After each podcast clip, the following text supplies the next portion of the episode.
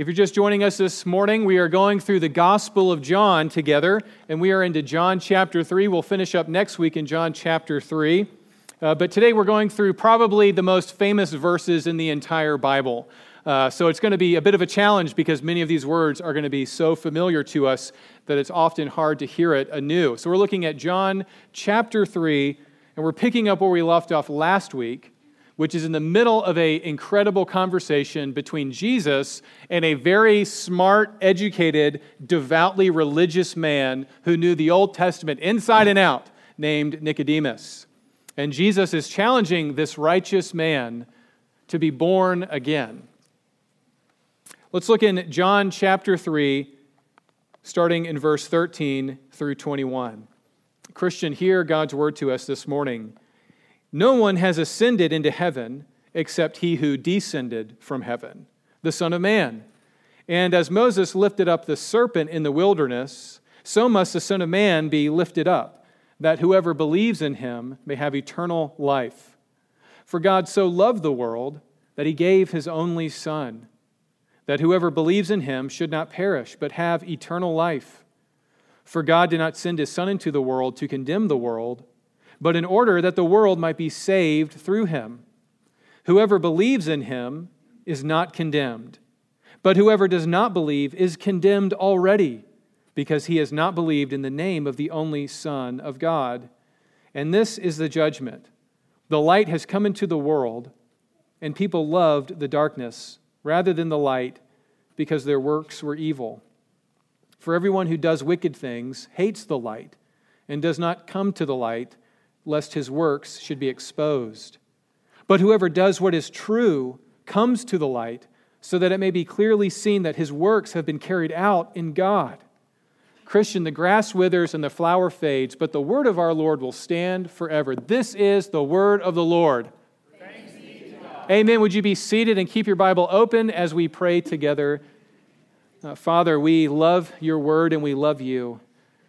And Father, we love you because you first loved us and sent your Son to be the atoning sacrifice for our sins.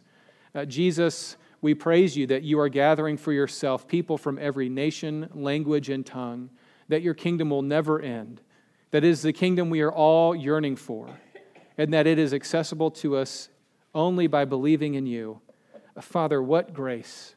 Thank you for loving us. Help us to have the eyes to see the height and the breadth and the depth and the width of your love for us in Christ. Amen. So I don't know about you, but I feel like everybody is mad all of the time about pretty much everything. And every now and then, it starts to get to me in a somewhat deep way. And earlier this week, I have to admit, it was getting to me. You know what I mean? That, that thing about the world today, about how terrible it is and how we're all about to kill each other and things are awful. You know that thing you think about like every moment of your life, and when you don't think about it, you're intentionally ignoring it? Well, it got to me uh, this past week. And so, what I did, uh, don't laugh at me, but I went to a very famous speech and I read it. And then I couldn't finish it because it was just so beautiful. I started crying. I was actually kind of embarrassed. I made my wife finish reading it out loud to me because it was just so beautiful. And it's a very famous speech. You've probably heard it multiple times. Uh, it was given in 1963. Raise your hand if you were alive in 63. My mom was alive. Hooray! That's my connection to 1963, her birth year.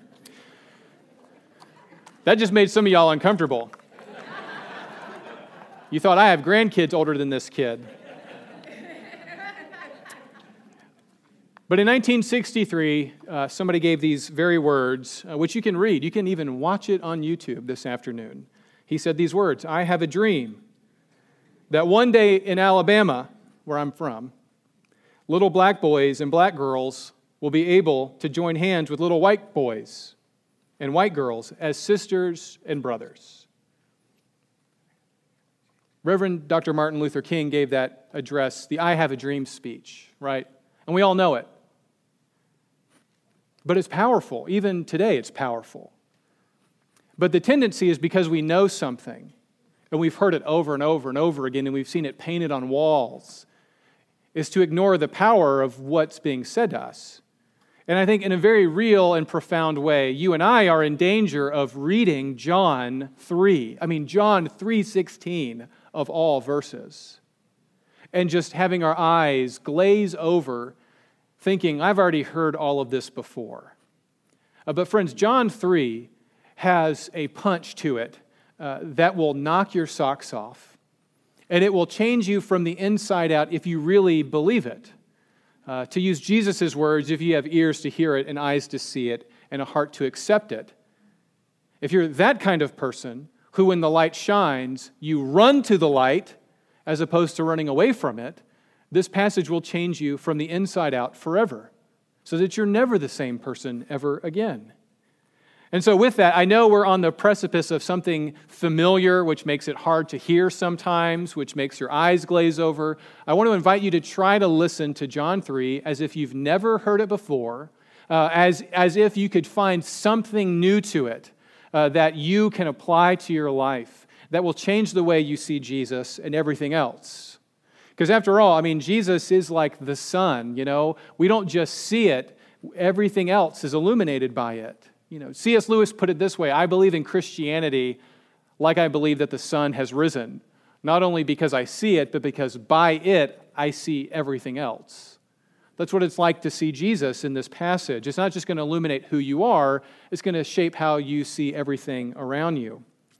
So I know it's a familiar passage. So what I'm going to do is I'm going to try to answer four questions using this passage to answer these four questions for you. So if you're writing it down or if you like outlines, I know I'm in the Pacific Northwest and y'all are like, boo, sermon outlines. That's not real. But if you like sermon outlines, there's like two Presbyterians that are like, oh, praise the Lord. Here comes a sermon outline. Here are the four questions if you want them. Number one, the first question you need to answer is Who is Jesus?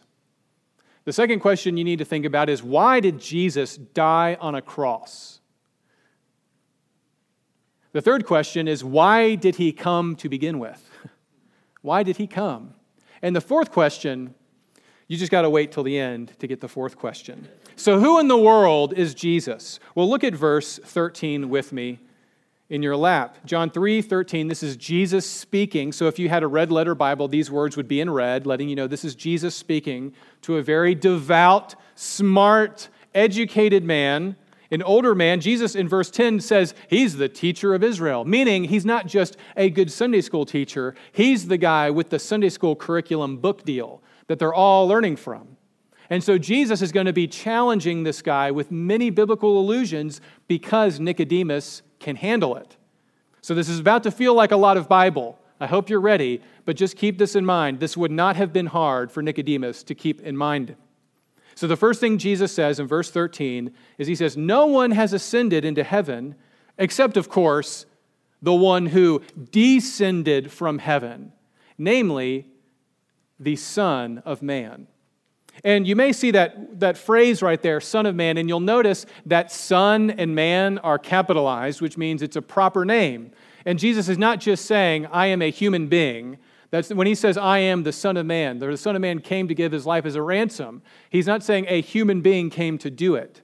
Son of Man, right there, if you look in verse 14, is capitalized, which means it's a proper name. It's almost like a title is given. And Jesus is saying that no one compares to the Son of Man. There's nobody like who I am. I am the Son of Man. And there have been people that go into heaven, right? Jesus is not denying that people go to heaven. What he's saying is there's nobody who's gone up into heaven the way that I have. Because I don't just go up into heaven, I come from heaven down. And I reveal to you who God is. I am the Son of Man who comes from heaven to reveal to you who God is. And if you're a student of the Old Testament, if you had been like Nicodemus, you would have known that the book of Daniel talks about somebody in heaven called the Son of Man. So if you've got your Bibles, please flip over to Daniel chapter 7. If you've got the blue Bible, I'll even give you the page number. It's page 884. In Daniel, this Old Testament book, written hundreds of years before Jesus ever walked on the earth, That's a fact. That's not a, that's not a faith statement. You don't have to believe that Daniel was written before Jesus came into the world. That's not a faith statement, it's a fact. Daniel is the Old Testament book, and Daniel is given a vision of something incredibly unnerving and very challenging. In Daniel chapter 7, listen to what Daniel says in verse 13. Daniel says, this is Daniel 7, verse 13, written hundreds of years before Jesus of Nazareth was, entered, was born into the world. Daniel says this I saw in the night visions, and behold, with the clouds of heaven, there came one like a son of man. And he came to the Ancient of Days, that is God, and he was presented before him. And to him, that is the Son of Man, and to him was given dominion and glory and a kingdom that what? All peoples, nations, and languages should serve him. His dominion is an everlasting dominion which shall not pass away, and his kingdom one that shall not be destroyed. Hundreds of years before Jesus entered our world, the Old Testament prophet Daniel is given a vision of somebody coming with the clouds of heaven, who's already in heaven, who is divine, and he's presented to God. And God says, I am going to give you a kingdom, and not just the nation of Israel, not just the Jewish people, but all nations and languages and tongues will serve you because your kingdom is the kingdom to end all kingdoms. You are the king of kings, and of that kingdom there will be no end. This is the Son of Man. He comes from heaven to inaugurate a new people group, not defined by their skin color or their ethnicity or their age, but they are defined by being born into a new kingdom. And who is this Son of Man? You know, even earlier in the Bible earlier than Daniel. If you flip back to page 680 in your, in your Bible, if you go to Isaiah 9, Isaiah also gives a very strange prophecy. And again, this is going to be very familiar to many of you. But in case not, in Isaiah 9, Isaiah alongside Daniel, Isaiah, this Old Testament prophet says there's also going to be a guy who's going to reign a kingdom, and everybody's going to bow the knee to this guy, and his kingdom will not end. But we learn even more about who this person is. And in Isaiah 9, if you look in verse 1, Isaiah says that a light is going to shine on Galilee of the nations. Verse 2 for the people who walked in darkness have seen a great light. Those who dwelt in a land of deep darkness, on them has light shone. And you can keep reading, but look at verse 6. For to us, to humanity, in Galilee of all places, a child is born.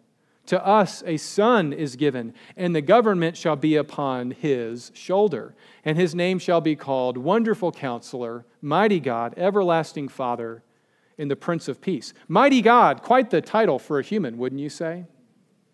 Especially for the Bible. And look at verse 7 Of the increase of his government and peace, there will be no end on the throne of David and over his kingdom to establish it and to uphold it with righteousness and justice from this time forth and forevermore. The passion of the Lord will do this. For Nicodemus, he would have had those verses memorized.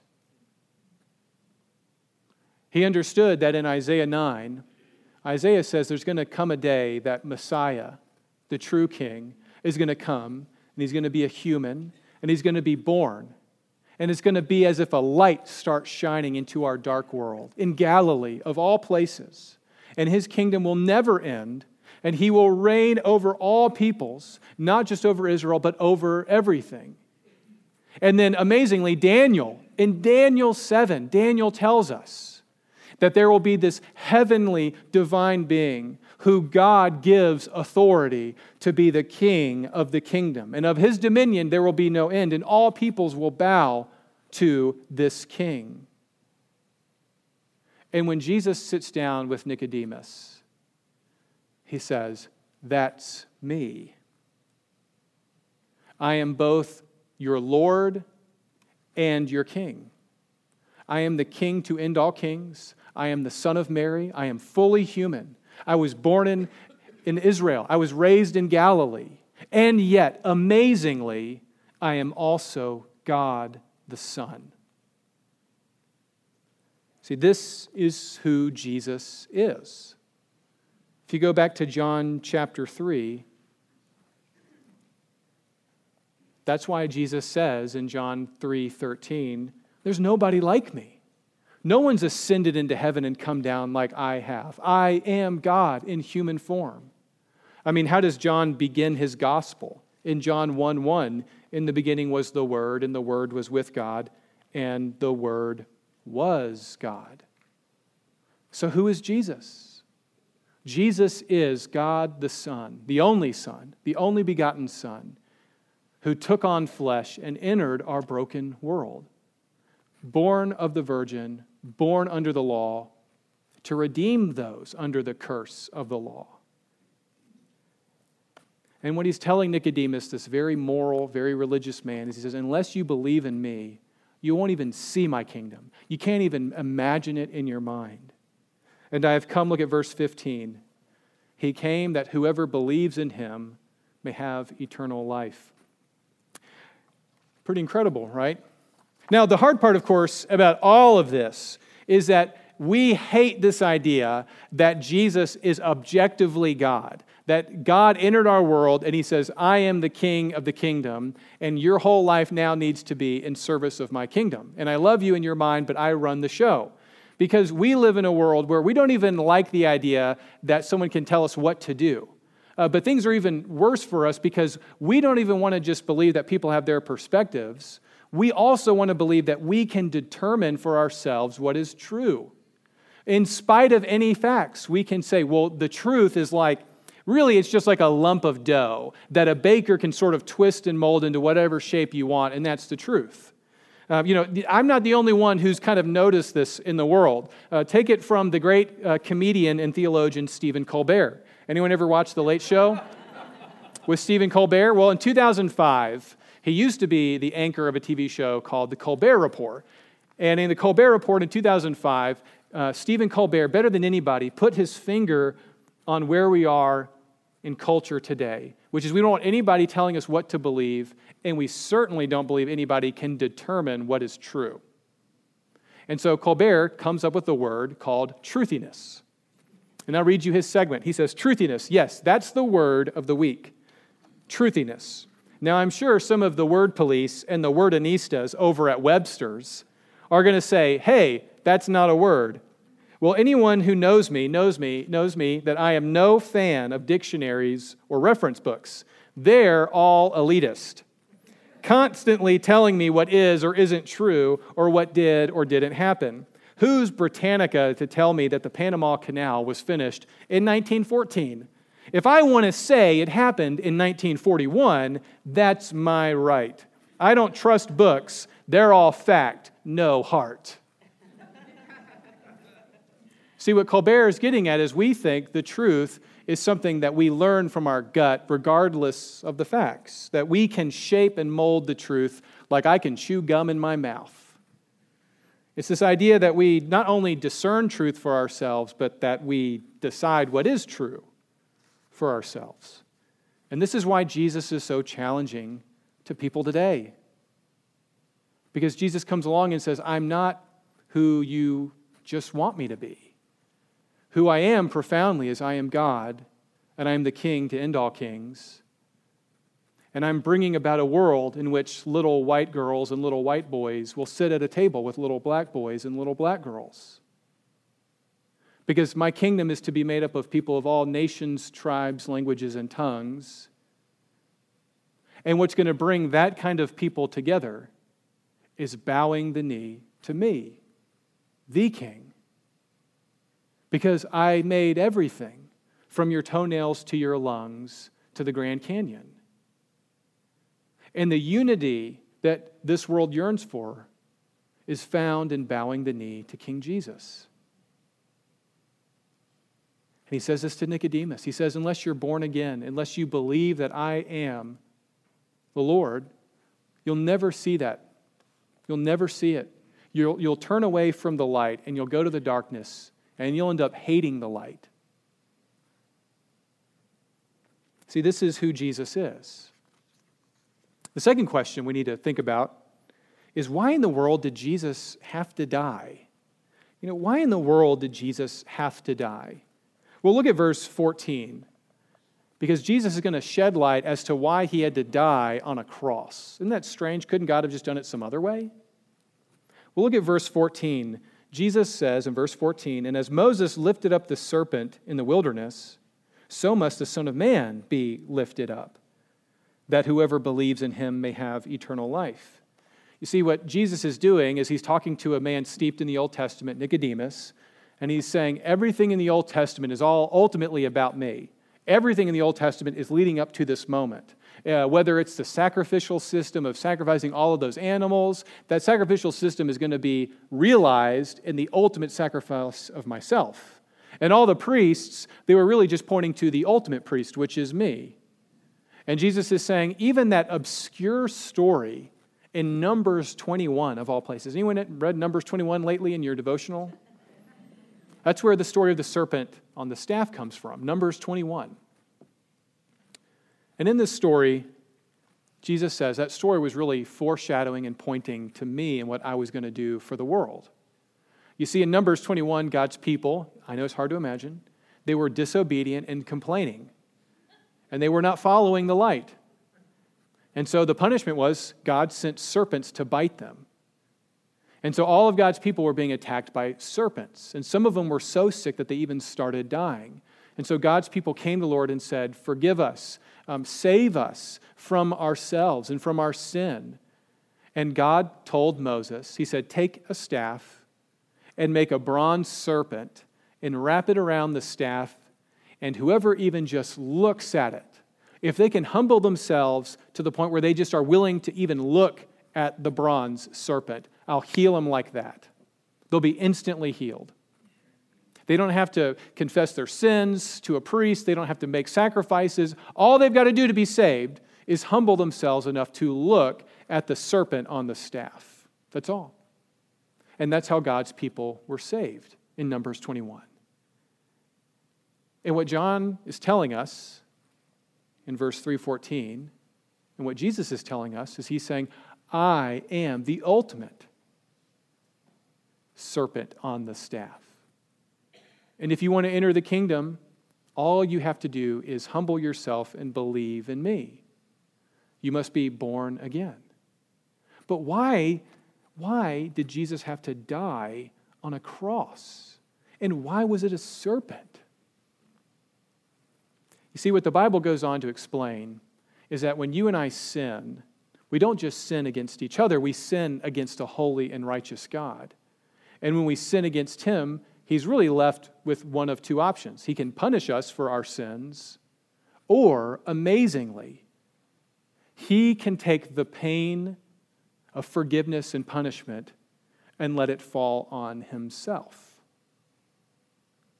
Think about it this way if someone's ever deeply hurt you, I mean, I I'm not talking like, you know, they stepped on your toes one time. I mean, deeply hurt you, deeply offended you you're really only left with two options, right? You can try to hurt them back just as much as they hurt you, and there's all kind of poisons you can take to accomplish that. You can cut them out of your life. You can talk badly about them. You can physically assault them. There's all kind of ways that when somebody wrongs us, we can get back at them. But no matter how you take it, the goal is to make them hurt like they've hurt you. But there's another way of living, the way of forgiveness which is to say, I'm going to absorb the pain of everything you've done against me. And I'm not going to talk bad about you. I'm not going to try to hit you. I'm not going to hit you twice as hard as you hit me. Instead, what I'm going to do is I'm going to bear the brunt and I'm going to forgive you. And friends, if you've ever had to do that, you'll know that forgiveness carries an enormous price tag. And that's exactly what Jesus is doing on the cross we have sinned against God. And we can either reject God's forgiveness or, amazingly, the rod of judgment, God's wrath, will fall on Jesus. The Bible explains this over and over and over again. Jesus redeemed us from the curse of the law by becoming a curse for us. For our sake, he made him who knew no sin to be sin, so that in him we might become the righteousness of God. He was pierced for our transgressions, he was crushed for our iniquities. Upon him was the punishment that brought us peace, and all we like sheep have gone astray. But the Lord has laid on Jesus the iniquity of us all. You see, Jesus is like the serpent because when Jesus was lifted up on the cross, God treated him as if he had committed all of our sins. This is the great exchange of the cross. I give Jesus all of my sins, and he takes the punishment I deserve, and he gives me his righteousness. So I never have to fear if God's mad at me. I never have to fear that God's going to cast me off into hell. I never have to fear ever, really, ever again, because perfect love casts out all fear. God's wrath has been meted out on Christ. See, this is why Jesus had to die, because our punishment had to be paid. And amazingly, God says, I will pay it myself. He's like the serpent Jesus is lifted up on the cross. So, why would Jesus do this? Let me just finish. Why would Jesus do this? Third question. Well, John 3:16 tells us why God would do this, right? Look at verse 3:16. God does this because he so loved the world. That's it, friend. I mean, if you want to know what God's like, that is what God is like. He is willing to bear the weight of all of your sin, all of your messes, and He is willing to throw open the doors of eternal life, which can start this minute if you wanted it to. And it will last for eternity fellowship with the God who loves you at the table of all nations. And all you got to do is believe in Jesus and humble yourself. And Jesus tells us it's because God so loves us. What I love about John 3:16 is the world right there.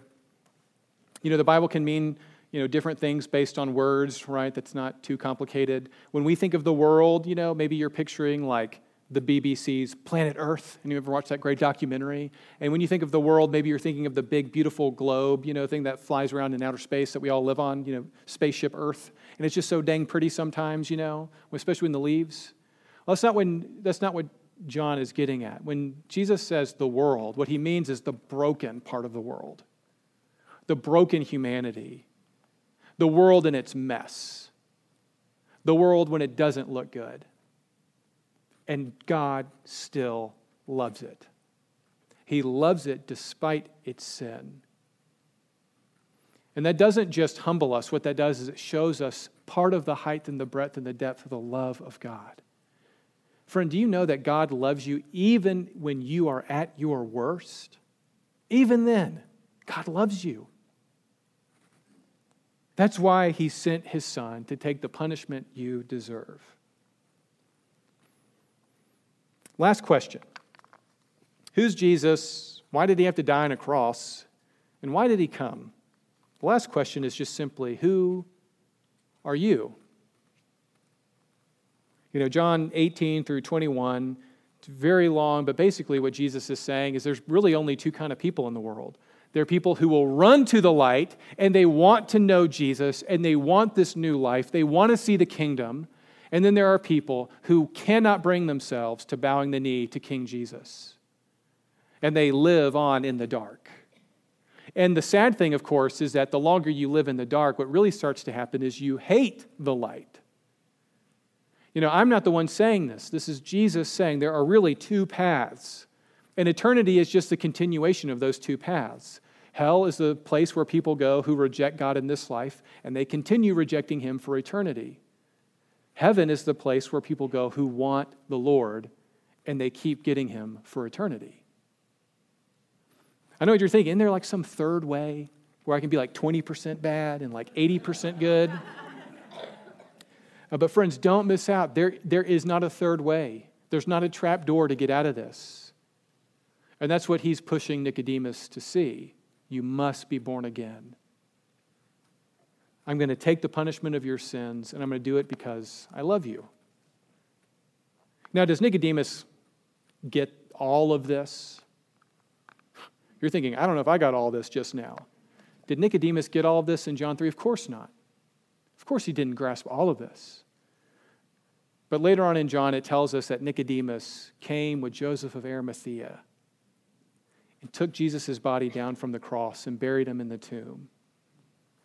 And I think it was then that Nicodemus realized what Jesus had done for him. Have you gotten there yet? Let's pray. Father, we thank you for your word, and we thank you for Jesus that he loved us this much. Uh, Father, for those of us who already know this, would we know more and more of your love for us? Would it shape us from the inside out? And Jesus, even now, would you be calling new people from every nation, language, and tongue into your kingdom? In Jesus' name, amen.